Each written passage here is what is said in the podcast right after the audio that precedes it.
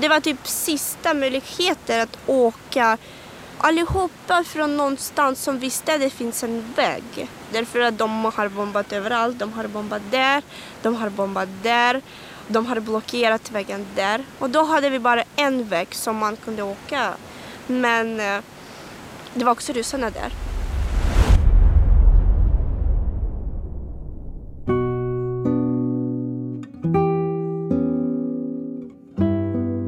Lyssnar på Dokumenterat. Det är som att tälta på E4.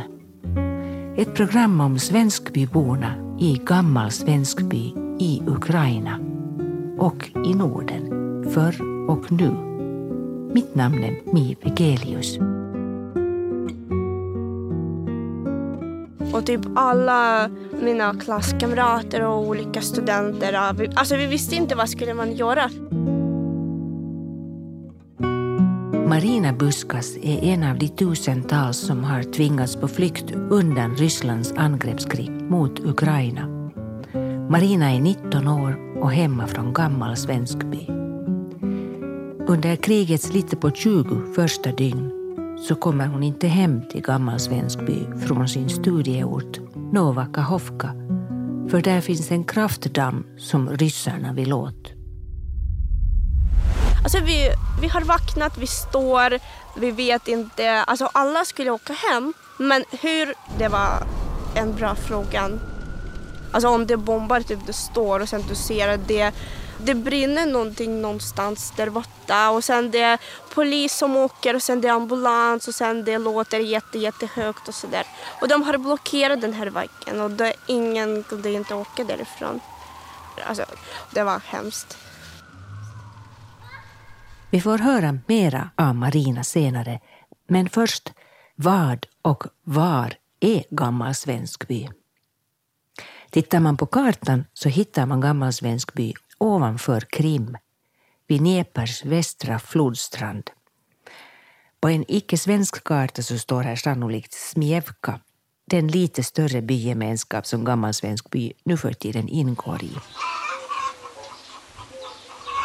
Här odlar jag, jag vet inte vad det säger, potatis, lök, Lök. lök, ja, Morötter. morötter, burkar, kor, allt som vi tar. Gurkor, tomater har vi, allt som vi tar. Så här lät det i Gammal Svenskby i Ukraina i slutet av 2010-talet. Skådespelaren Alexandra Drotz Run var då där och filmade och resultatet så kan man hitta på nätet genom att googla på Gammal Svenskby. Svenskbyborna är ju egentligen estlandssvenskar från dag. De har haft under hela medeltiden och tiden framåt en mycket nära kontakt med Finland. Och det ligger ju också den estlandssvenska bosättningen som en spegelbild av den finlandssvenska bosättningen. Jörgen Hedman har skrivit flera böcker om Gammal Svenskby i Ukraina och har besökt byn ett femtontal gånger. Till vardags är han lärare i samhällslära och historia i Stockholm. Men då han har finländska rötter träffade jag honom första gången ute i Åbolands skärgård. Här talar vi om gammalsvenskbybornas ursprung.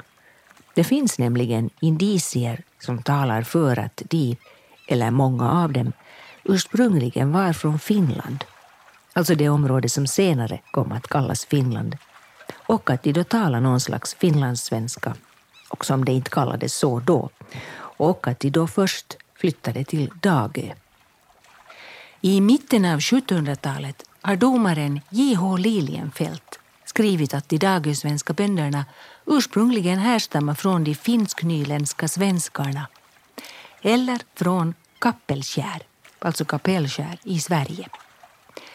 Jörgen Hedman skriver i sin bok Historien om gammalsvenskby och svenskarna i Ukraina att det finns ett antal omständigheter som talar för att den svenska inflyttningen till Dage skedde från det svenska Nyland i Finland. Förutom dräktskicket, kläderna man bar, så var det bland annat det att Dagesvenskarna de följde då det kalendarium som Åbobiskopen inrättade på 1400-talet. Och det tyder på en mycket nära kontakt. Och likadant med de jordbruksenheter som användes på Dagö. Det var begreppet bol. Och det var också någonting som är betydligt vanligare i Finland än vad det är i Sverige. Bol betyder? Eh, bol betyder egentligen en bostad eller ett hushåll. Det fanns två medeltida begrepp, det är bol och det är rök och det är egentligen liksom samma sak, röken från, från stugan respektive då bostaden som sådan. Men i, på dagen användes begreppet bol och det är betydligt vanligare i Finland. Och sen från 1561, 63, under den svenska tiden alltså, så är det ju uppenbart att flera av de präster som då kommer till Estland är ofta från Finland. Så att det är liksom tydligt att det finns en, hela tiden mycket närmare koppling egentligen till Finland än vad det finns till Sverige.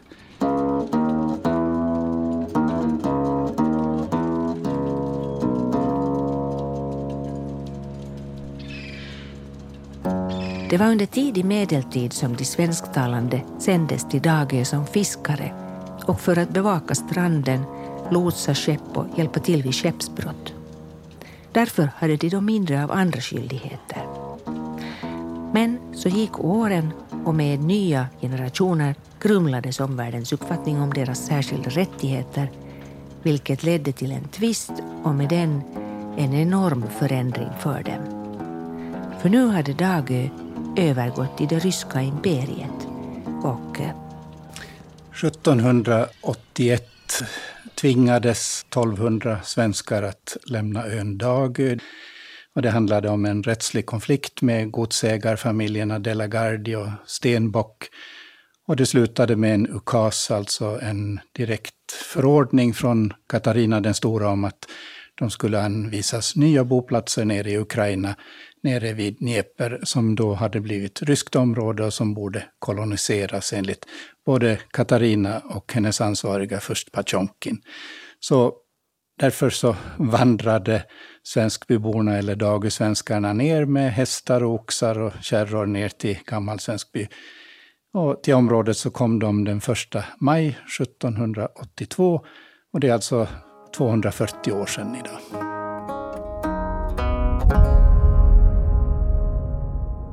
Man kan kalla det en dödsmarsch. Från början var det drygt tusen personer som 1781 lämnade Dagö. Men många dog redan på vägen och de som kom fram, deras första ord lär ha varit Nu väre vi rätt narrandar. Nu blev vi ordentligt lurade. För här fanns inget av det utlovade. Inga nybyggda hus, inget virke, inga förberedda åkrar. Och på grund av bland annat farsoter så var bara 135 av dem vid livet ett par år senare. Men redan i mitten av 1800-talet så uppstår en viss överbefolkning som får en del att emigrera både till Sibirien och Kanada. Och för dem som är kvar så det som kanske gör det hela lite intressant, kanske just för den finlandssvenska lyssnaren, är då att det finns ju en, en tätare kontakt med Finland under hela 1800-talet när både Finland och Baltikum och också förstås dessa Ukraina-svenskar är ryska undersåtar. Ehm, från Finland kommer ett antal lärare, Wendell och andra till Gammalsvenskby och verkar där under ett antal år. Och Gammal Svenskby kommer också under början av 1900-talet att få återkommande besök av finlandssvenska pastorer.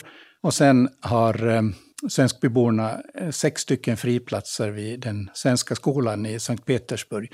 Där ju också ett ganska stort antal finlandssvenska barn gick. Och där också min mormors mor, Sigrid Enkel, gick som barn. Så att det finns så att säga nära kontakter mellan Finland och mellan Finland och Gammal Svenskby och också så att säga ett triangelsamarbete mellan Finland och Sverige och Gammal Svenskby.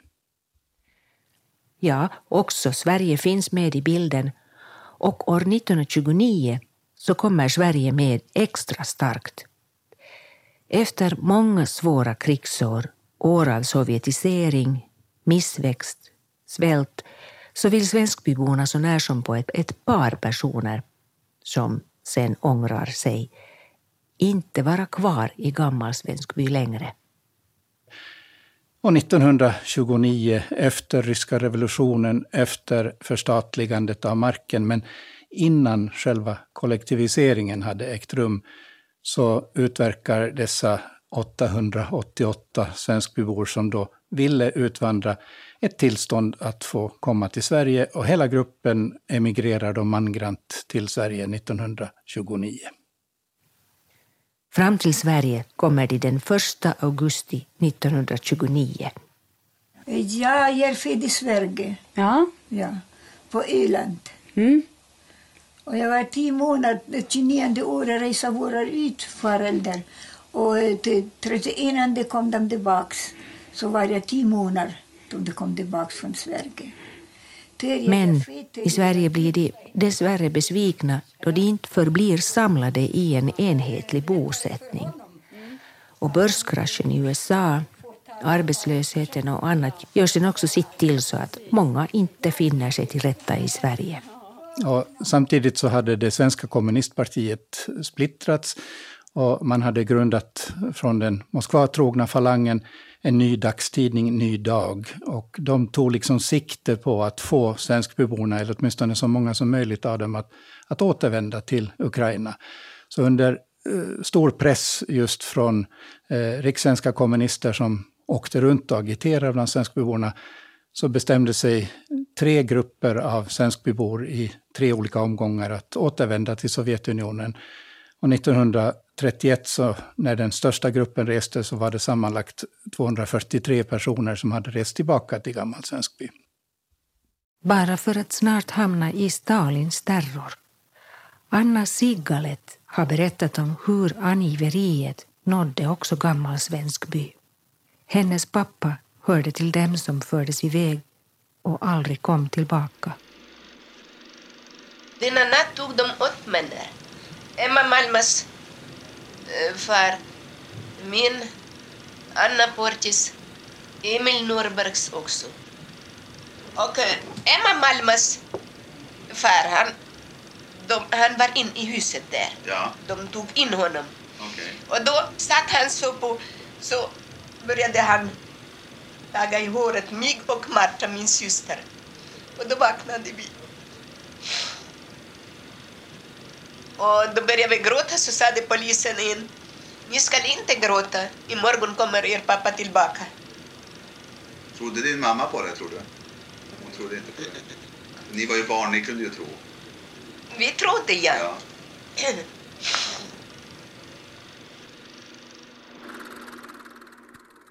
Och så i samband med andra världskriget så hamnar de vid det här laget ungefär 500 invånarna illa ut igen. 1941 ockuperar tyskarna landet och 43 deporterar de dem, alltså tar dem med sig eller evakuerar dem till Tyskland där de sovjetiska trupperna sen hittar många av dem. Eftersom de hade varit sovjetiska medborgare och befann sig i Tyskland så dömdes de då för en form av landsförräderi. Kvinnor och barn dömdes ofta till 15 år i inre exil som det hette, det vill säga en form av arbetsläger. Och män, framförallt män som hade tjänstgjort, även om det inte var frivilligt, i den tyska armén dömdes då till 25 års arbetsläger. Och först en bit in på 50-talet så är majoriteten av de här svenskborna tillbaka i gammal Svenskby. Och framförallt efter Stalins död 53 så benådas även de som hade gjort eh, tysk militärtjänst. Och det är den gruppen då som så att säga har befunnit sig i gammal Svenskby och som var ganska isolerade fram till Sovjetunionens fall när det egentligen blev möjligt att besöka gammal Svenskby på nytt.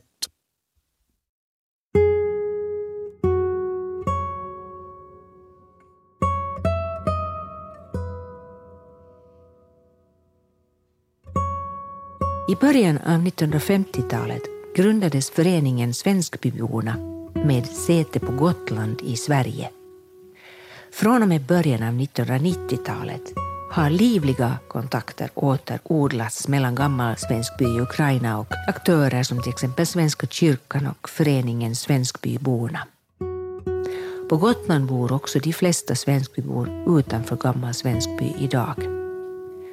Och här i Roma socken, mitt på Gotland, finns så att säga modermuseet till det museum som nu i maj 2022 skulle ha invigts i Gammal Svenskby. Föreningen stod just i beråd att fira jubileum och öppna ett museum i Gammal Svenskby i Ukraina då kriget kom. Och istället för jubileum blev det kaos. Modermuseet här på Gotland det är inhyst i Hembygdsgården eller Svenskbygården och föreningen Svenskbybornas ordförande Sofia Hoas och museiguiden, styrelsemedlemmen Kristina Knutas. Vi tar emot på trappan bara några dagar innan den årliga högtidsdagen den 1 augusti ska firas här. Sofia Hoas. Välkommen hit. Tack så mycket. Hej. Jättefin miljö. Mm. Så det är ju Svensbygården som Svensbyborna byggde 76. Den blev färdig 77 som en samlingspunkt egentligen för, för de svenskbor som är på Gotland. Så då eh, börjar man ha gudstjänst här på 1 augusti på högtidsdagen varje år i Roma kyrka. Och inne i vid Roma kyrka har vi också en klockstapel. Du ser det bruna där. Klockstapel med klockor ifrån Gamla Svensby som hade med sig här 1929. Hur mycket har du själv varit nere i Ukraina?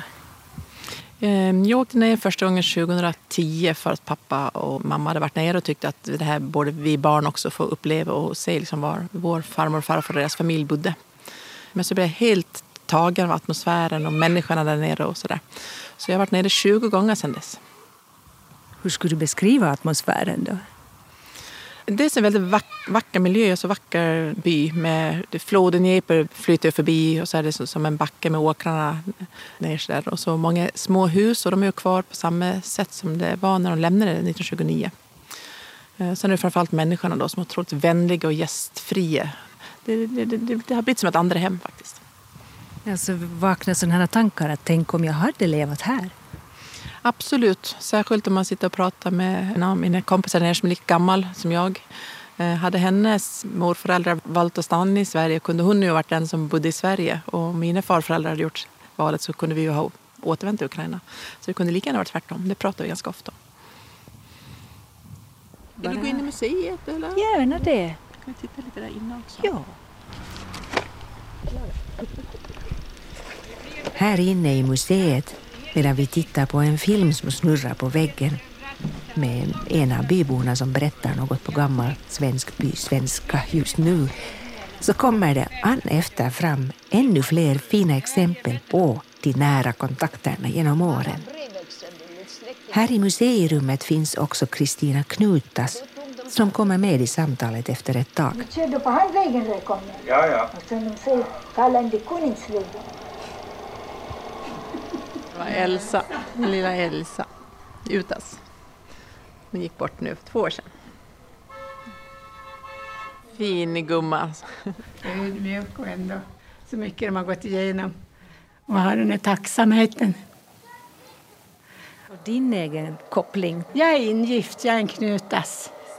Hur många gånger har du varit nere till Gammal Svensby? Fyra gånger har jag varit nere. Sista gången på deras bröllop. Då.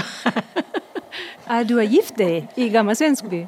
Jo, jag träffade min man där nere så vi gifte oss också där nere. Han är också ättling då, han är en Knutas. Född på Gotland också. Hans morföräldrar kom till Gotland 1929. Så vi träffades genom projekt nere i Gamla Svensby. Han var engagerad, eh, han var engagerad genom eh, Region Gotland och jag genom Föreningen Svensbyborna. Så vi träffades där nere.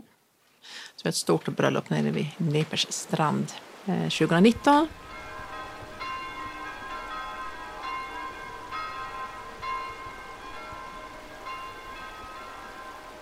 Inom Svenskbyföreningen så har man inte bara gjort kontinuerliga insamlingar för invånarna i Gammal Svenskby, utan man har också startat till exempel ett demokratiprojekt, bland annat med syftet att förhindra att folk tappar bort sin historia.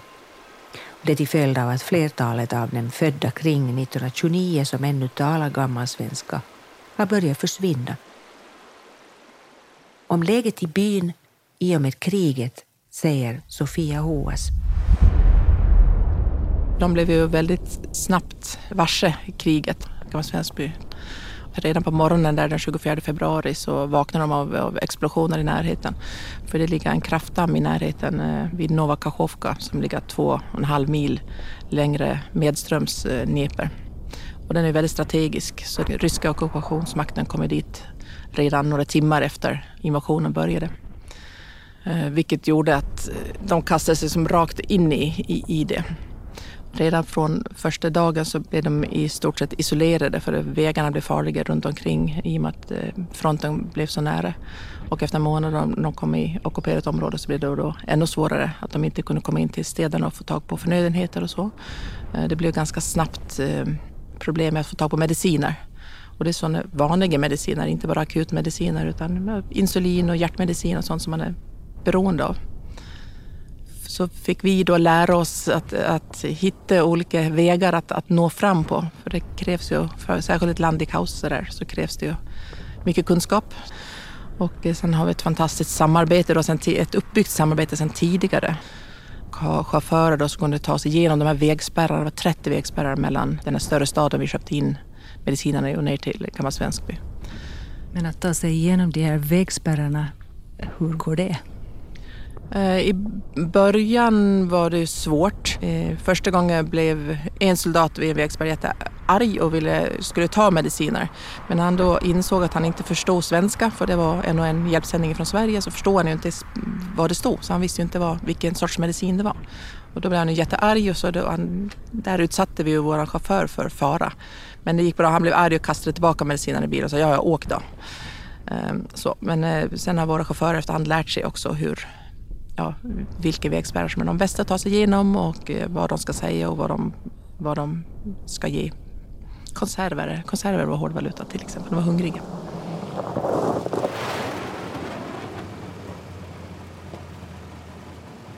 De som är kvar, framförallt äldre då, börjar bli väldigt stressade av hela situationen. För det är ju väldigt hotfullt med flyg som flyger lågt, missiler som de säger går över byn hela tiden och att det också är mycket ryska soldater eh, nere i byn. Och de har ju varit och letat efter tomma hus och eh, efter skolor och eh, daghem och så för att kunna slå sig ner inför vintern. Och det innebär att då har de ju verkligen ockupationsmaktens alltså soldater precis in på knuten. Och grannbyar och även Gammal Svenskby blev i början plundrade. Så det är ju hotfulla soldater. Det är en hotfull stämning i i byn. Har det varit några bortförningar? Jo, det har det också varit. Byäldsten, alltså den man som var tillsatt för att vara ledare i byn och representant för byn i kommunfullmäktige är ju tillfångatagen på valborgsmässoafton och var bortförd i tre veckor och ingen visste var han var. Eh, vi visste att det fanns andra borgmästare och byäldstar som hade blivit både misshandlade och eh, mördade. Eh, och så under tre veckor var det väldigt stressande att vi, ja, ingen, ingen visste var han, var han var, mer att han var i ockupationsmaktens händer. Sen återvände han efter tre veckor. Han ville inte prata om vad han varit med om men han var tacksam för att han hade överlevt. Och han blev då avsatt från sin post och sa själv att han måste rehabilitera sig. Eh, för, för de hade gått hårt åt honom. Rehabilitera sig, betyder det alltså att han ska tänka rätt inom citationstecken? Ja, det är nog vad ockupationsmyndigheten eh, ville att han skulle göra. Men det är också rehab efter eh, hårda förhör och eh, troligen också misshandel.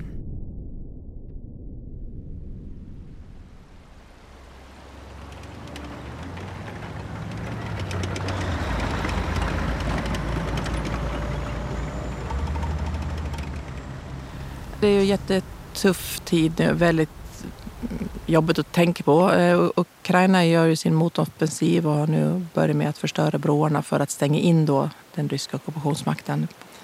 Eh, men det här innebär ju också att det blir mer stridigheter. Eh, och alla kan ju inte ta sig därifrån. Antingen för att det inte går att ta sig ut eller att man är för sjuklig. Eller... Så det är ungefär en tredjedel kvar i byn idag av de ursprungliga byborna. Och de som då har kommit till Sverige, hit till Gotland, vad kan du berätta? Eh, från början så var de fast beslutna att de ville vara kvar men sen efterhand då så var det fler och fler som insåg att de var tvungna att fly därifrån. Framförallt så ville man få barnen ifrån byn. Så vi har ju hjälpt flera stycken ut ur eh, byn och ut ur Ukraina. Eh, så vi har ett eh, 20-tal här på Gotland och ett 60-tal sammanlagt i Sverige. Då.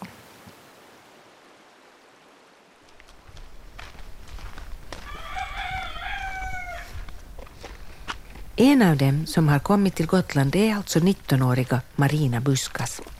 Med sin mamma och fem yngre syskon bor hon på landsbygden i ett hus som länge verkar ha varit obebott.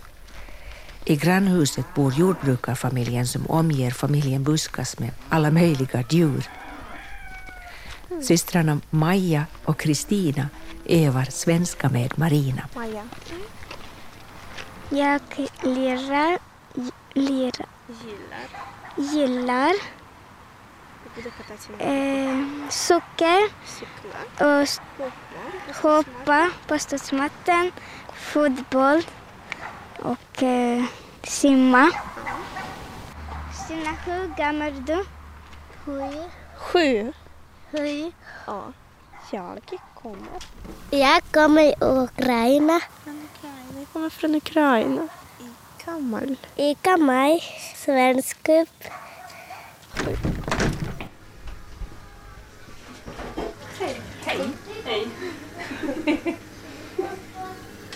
Här står mor i huset och gör mat till släktingar som kommer för att delta i högtidsdagen om några dagar, den 1 augusti, då det alltså har gått över 90 årtionden sedan gammalsvenskbyborna emigrerade till Sverige 1929.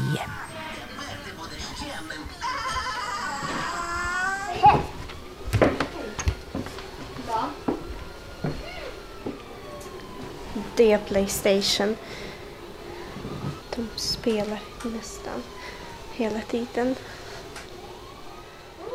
Marinas syskon tittar tillsammans med kompisar på TV och i övre våningen spelas det Playstation. Marina och jag slår oss ner i Syrenbergsån där vi först en stund blir nyfiket påtittade av Maja och Kristina. Men de tröttnar efter ett tag då de ju i motsats till Marina inte har varit med om så mycket av den svenskundervisning som Svenskbyföreningen har understött nere i Gammal Svenskby. Så här säger hon om sin by i världen. Jag eh, älskar Gammal Svensby alltså jättemycket. Gammal Svensby det är en jätteunik by på hela Ukraina och hela världen. Alltså mitt eh, liv i Gammal Svensby. Det var faktiskt jätte, jätteroligt. Och sen jag brukade åka till Sverige på sommaren. Sommarlov i Sverige. Hälsa på mina släktingar. Men vad, vad gjorde livet roligt i gammal Svenskby? Ja, kanske samma som alla barn. Leka, springa, spela fotboll, älskar att promenera. Vi har våran dnepr. Och sen jag började studera i Novakahovka. Det var studentbostad. På, alltså det är inte gymnasiet, det är kanske mer än som högskolan i Ukraina. Ju, juridikprogram. Och sen efter man kan välja om man vill bli advokat eller någon mer. Men eh, så avbröt kriget det. Krig. Ryssarna, de har tagit Novakahovka klockan 11 på dagen. Och då jag har fastnat där på riktigt. På vilket sätt fastnat? Alltså min familj de har varit i Gammal Svensby. Och den här dagen som de började kriga mot Ukraina, jag har varit i Novakahovka. Och sen efter de har tagit den, de har blockerat alla vägar som man kan åka därifrån. Och då jag har åkt till mina släktingar som bor nära Novakachovkan. Så jag kunde ha lite säkerhet där. Lite kanske. Och då jag har varit där 20 dagar. Det var nästan omöjligt att gå ut. Det var helikopter, de har bombat. Alltså det var så hemskt. Alltså det står en stor bil och ryssarna bara står så här, typ med pistolerna. Rikta pistolerna rakt mot er. Och sen kan de döda eller vill de bara leka eller vad vill de visa med den? Mamma säger att du skulle åka hem, men eh, hur? Det visste vi inte. Och sen när jag bara gråter och säger att jag åker iväg men jag lovar ingenting. Jag vet inte vad kan hända med mig där. Men så efter de ungefär 20 dygnen hos släktingarna i närheten av sin studieort kommer Marina äntligen iväg hemåt. Hon lyckas köpa varor, eller produkter som hon kallar det, bland annat från en buss. De ska hjälpa henne att komma igenom de många kontrollställena. Ja, den kanske nionde finns vid Kraftdammen och det blir verkligt nervpåfrestande att vänta på svar om de får åka vidare eller inte. Jag var livrädd bara att det kan hända någonting. Det liksom känns inte okej. Okay. De är i Ukraina, de kommer från Ryssland och de vill att jag ska visa sitt ukrainska pass till dem. Alltså, vem är de på riktigt? Det fattar man inte. I vanliga fall tar sträckan från Nova Kahovka till Gammalsvenskby ungefär en timme. Nu tar den tre på grund av alla stopp. Men så äntligen hemma i Gammal Svenskby inser familjen Buskas att de måste iväg. Det är bara pappa Viktor som blir kvar på gravgården där han begrovs för ett år sedan. Alltså vi visste att det skulle hända någonting hemskt. Som just nu, Gammal svensk blir ockuperat och det är jättekomplicerat med allt. Och då eh, på kvällen, då jag har kollat någonting på Facebook och jag har hittat en man som jobbar också på Röda Korset. Fast det är en organisation som hjälper människor att eh, göra en evakuering. Och då vi fick prata med honom och eh, jag ringer till den här mannen och frågar om vi ska åka idag. Så det är måndag, det är typ nästa sista dagen så vi kan göra det. Han säger men jag har inte lovat att jag ska hämta er från Gammal Svensby idag, kanske den här veckan. Och vi bara, va? Men så under nya samtal ändrar mannen sig plötsligt och säger Ni har bara 40 minuter på er Uh, alltså jag fick panik. Och alla de började gråta, de är små. Alltså tänk, vi har packat våra kläder. Det är mest som är viktigaste. Men det var ett problem att vi måste åka lite till en väg som han kunde hämta oss därifrån. Och då vi hade våran granne som hade minibuss fast han åkte någonstans. Och vi hade bara 40 minuter på oss och sen efter eh, när han kommit tillbaka, han säger ja okej, okay, då åker vi och har åkt till den här vägen, Kungsvägen. Och då på den här vägen typ, eh, det står ryssarna, alltså hela vägen. Marinas familj går ut på vägen lite längre fram och så börjar en lång väntan. De hinner redan tro att deras hjälpare har glömt bort dem och han går heller inte att nå för han har inte sin telefon med sig, för den kan ryssarna ta och kolla igenom. Men så efter kanske en timme kommer mannen äntligen och... Han säger att ah, det är ni som ska åka av ah, det vi... Han har förklarat vad skulle vi säga till dem kanske och att vi skulle stänga av våra telefoner, vi ska kasta dem någonstans. Alltså jag hade min telefon i mina skor de kan kolla överallt. Tänk om de skulle hitta dem i mina skor. Tanken, ja men vad ska de göra, vad ska de göra? Och eh, jag hade Kristina eller Maja, min syster, på mina knä. Och sen bakom det var Tanja, mamma och mina andra syskon. Alltså det var inte så stor bil. Och sen det var våra väskor också där. Alltså det var inte lite läskigt, alltså det var på riktigt jätte, jätteläskigt. Och sen vi åker, vi åker. Alltså det var, någon kunde stoppa oss om de ville ha cigaretter. Någon kunde stoppa oss och fråga bara vad händer där, typ bakom er och sådär. Och sen det var 30 stycken som stod på vägen. Det var sista kontrollpunkt och de var, alltså de var jättearga faktiskt. Vi har köpt lite produkter till dem, alltså vi visste att de vill ha det. Och vår chaufför säger, om de säger nej, då får vi åka tillbaka. Alltså tänk åka tillbaka tre timmar till och sen veta att du skulle aldrig få åka iväg igen. Och sen om 15 minuter som han hade pratat med dem, vi fick åka iväg. Det var typ sista möjligheten att åka allihopa från någonstans som visste att det finns en väg. Då efter oss, det var jättemånga som ville åka, alltså bara att ha säkerhet. Alltså de ville inte dö. Alltså som vi alla ville inte dö och vi ville inte dö bara på grund av att någon har kommit till Ukraina och säger att vi är nazister. Och efter, alltså det var massa bilar. Det kunde vara 300 bilar kanske. De står i en stor kö och de fick nej. Jag fattar inte faktiskt varför ryssarna de är så konstiga. Alltså om människor vill inte dö, eller om människor vill åka iväg, varför de ska stoppa dem? Alltså om de säger att vi ska inte göra någonting med civila, då varför ni vill att de ska inte åka iväg? Att ha säkerhet i sitt liv. Vill de bara att de skulle vara som dockor eller någonting? Alltså jag kan inte tänka att det händer på riktigt i Ukraina.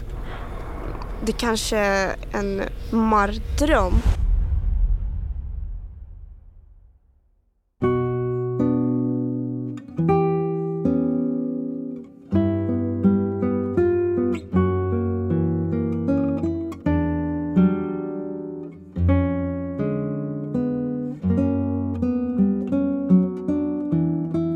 Så hurdant är ditt liv här i Sverige nu?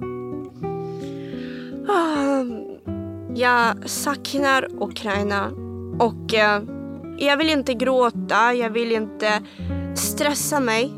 Alltså jag vill inte bara liksom sitta och stoppa mitt liv. Alltså just nu jag vet inte om jag kommer till Ukraina. Jag vet inte vad blir det om eh, eh, om gammal svensk by. Om det blir rysk. Jag skulle aldrig bo där som en land har eh, gjort så hemska saker mot...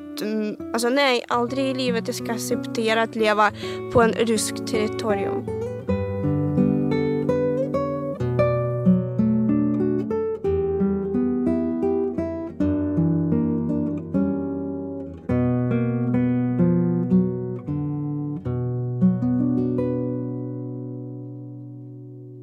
Sofia Hoas, ordförande för Svenskbyföreningen. Det är viktigt att vi fortsätter uthålliga eh, med att hjälpa från Sverige och från hela Europa och hela världen. Det är lätt att man tappar bort att det blir lite vardag här och så glömmer man bort att det är människor som är direkt utsatta för det här kriget. Så det är viktigt att vi är uthålliga och fortsätter tänka på dem, att vi fortsätter hjälpa, samla in pengar och eh, hjälpa på olika sätt. Jag är orolig varje dag eh, vad som händer och ehm, det har ju redan hänt på så sätt att krig gör ju människor illa eh, under lång tid framåt också. Såren ifrån andra världskriget börjar lägga sig nu som först. Och nu är det ett krig igen. Och det, krig är alltid dåligt och alltid fel och gör människor illa.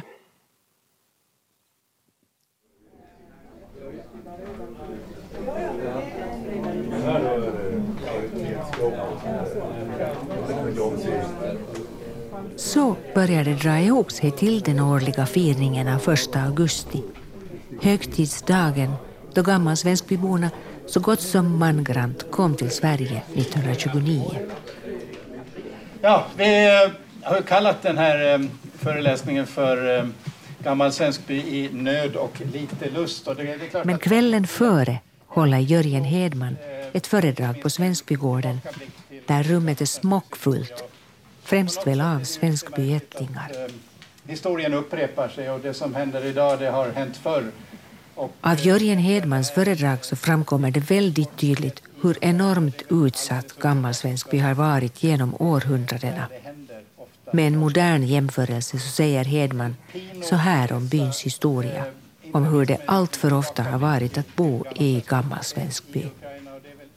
Det märkliga är ju så att, att vi har en röd tråd i det här, nämligen att, eh, att bo i gammal Svenskby är väl lite grann som att tälta på E4 ungefär. Du, du riskerar ju att bli överkörd.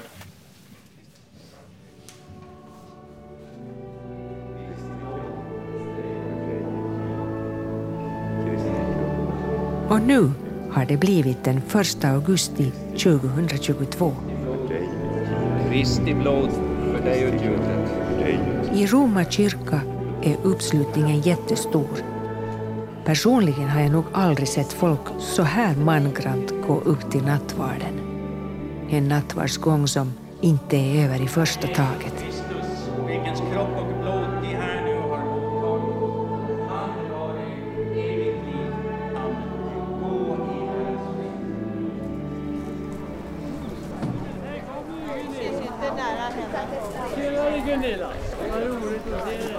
Efter gudstjänsten samlas folk kring Svenskbygården för picknick i det gröna. Skratt och också allvar om kriget avlöser varandra. Marina Buskas hon svarar så här om vad hon nu längtar efter mest. Eh, det som jag kanske saknar mest att det är att uh, min pappa, alltså vi hade begravt vår pappa i Gammal Svensby. Han fick eh, sarkom, det var alltså snabbt cancer. I augusti det blir ett år. Och jag saknar mest honom, att jag kan inte gå till eh, kyrkogården eh, och vara där.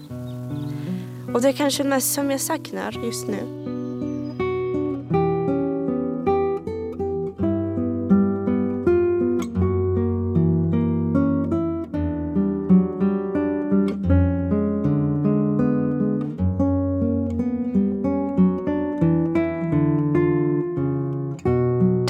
Dokumenterat med programmet Det är som att tälta på E4. Ett program om svenskbyborna i gammal svenskby i Ukraina och i Norden, förr och nu.